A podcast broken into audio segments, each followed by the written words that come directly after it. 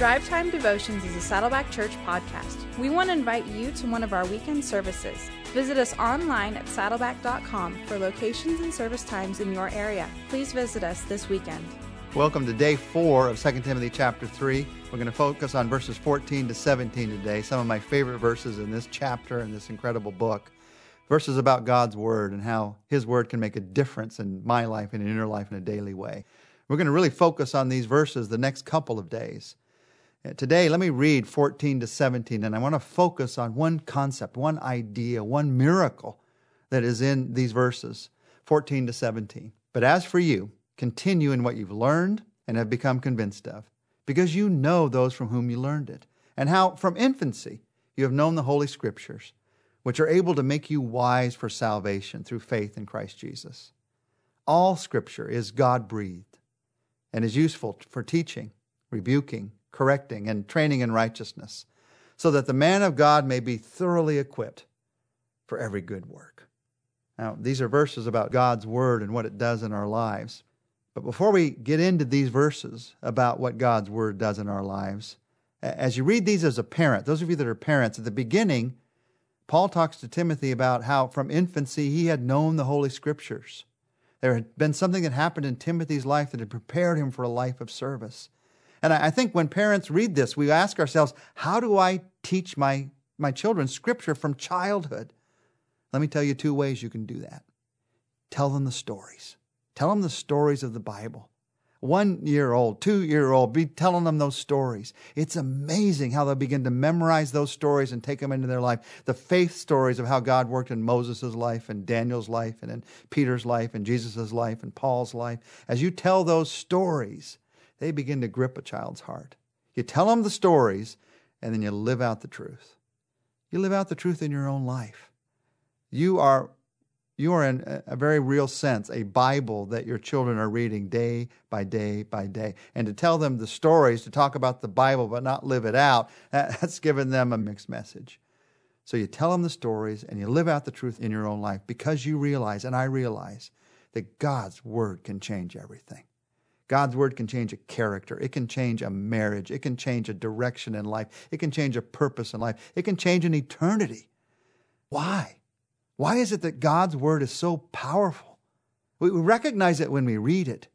We see it when, it, when a verse, maybe when a pastor's talking about it, or I read it in a daily time with God, when a verse jumps out at me and it just changes my perspective. It sets my whole world on right ended. How is God's word able to do that? It's able to do that because of what God says in verse 16. All scripture is God breathed. God's word is powerful, and this is the word I want to focus on today because God's word is inspired. That's what that word means. God breathed, inspired, in breathed, literally, is what that idea is. God breathed life into his word. God breathed truth into His Word. And when I read it, I get His life back out. It is a life giving book because it is an inspired book.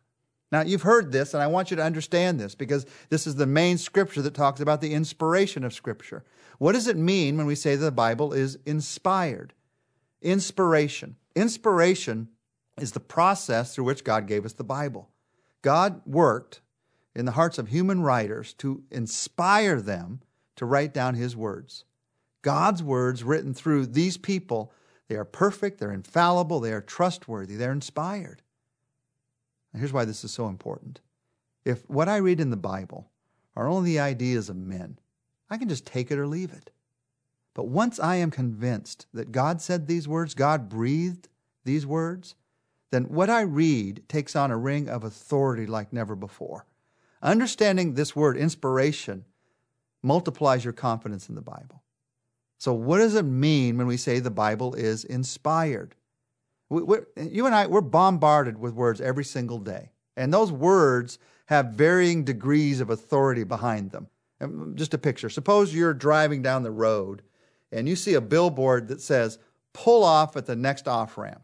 You, you might pull off, you might not pull off. It's an invitation. You see it that way. But let's say you're driving down the same road and you see a flashing light in your rearview mirror, and you hear a voice from a police car behind you saying, pull off at the next off ramp. you'd respond a little bit differently. It has a different kind of authority.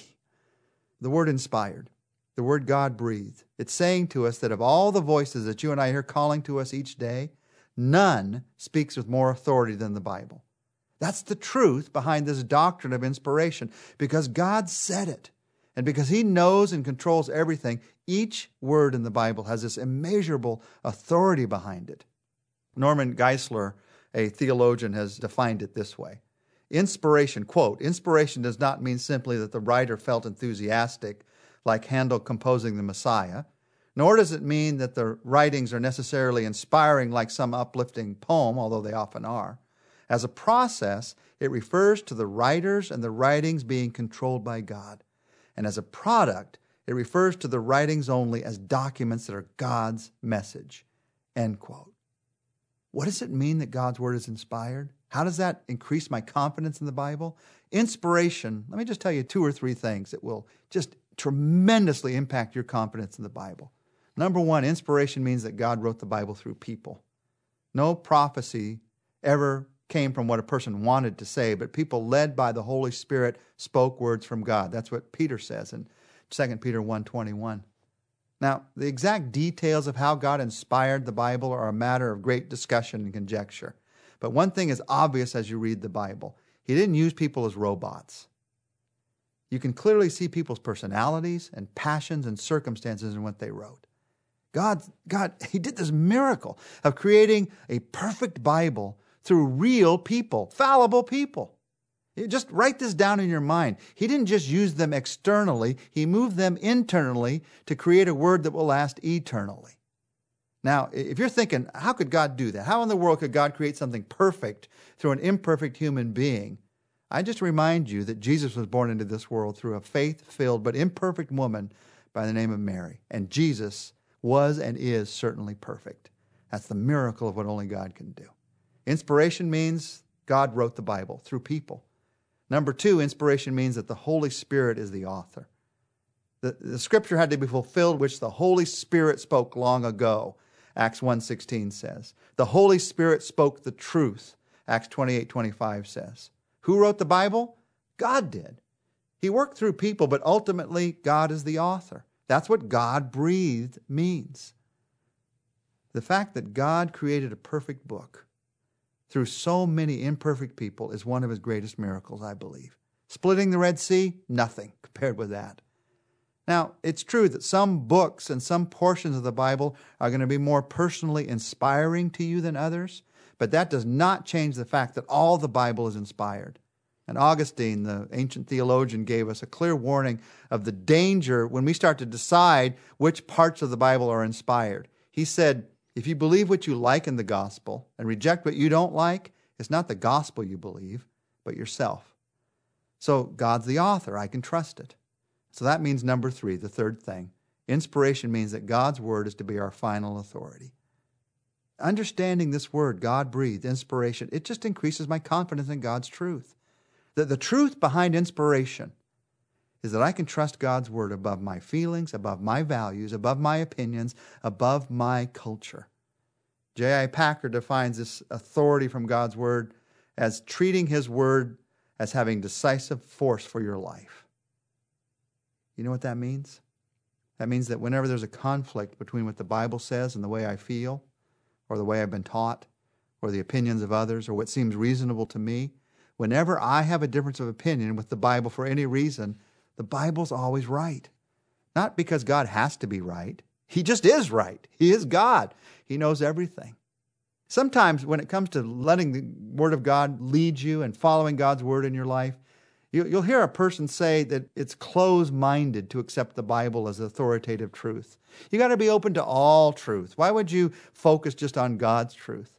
Belief in the authority of the Bible is not being closed minded, it's being right minded. It's not closed minded to say that on a compass there's only one true north, that on a map there's only one geographical location for your destination. God inspired the Bible. And since He inspired it, it is not closed minded to say that it has the final say in our lives. C.H. Spurgeon, the preacher, one time said, I would recommend you either believe God up to the hilt or else not believe God's word at all. Believe this book of God, every letter of it, or else reject it.